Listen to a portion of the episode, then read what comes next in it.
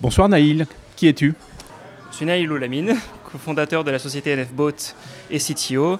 Et donc via NFBoat, on participe à la digitalisation de documents pour la plaisance et on vient agréger tous les participants et toutes les, euh, toutes les parties prenantes dans la plaisance afin d'apporter un service à l'utilisateur qui lui permet d'avoir un tout en un et tout simplement d'accéder à tous ces documents de son bateau, trouver les commerces aux alentours, les ports aux alentours et donc tout simplement lui faciliter la vie. C'est le guichet unique pour le bateau.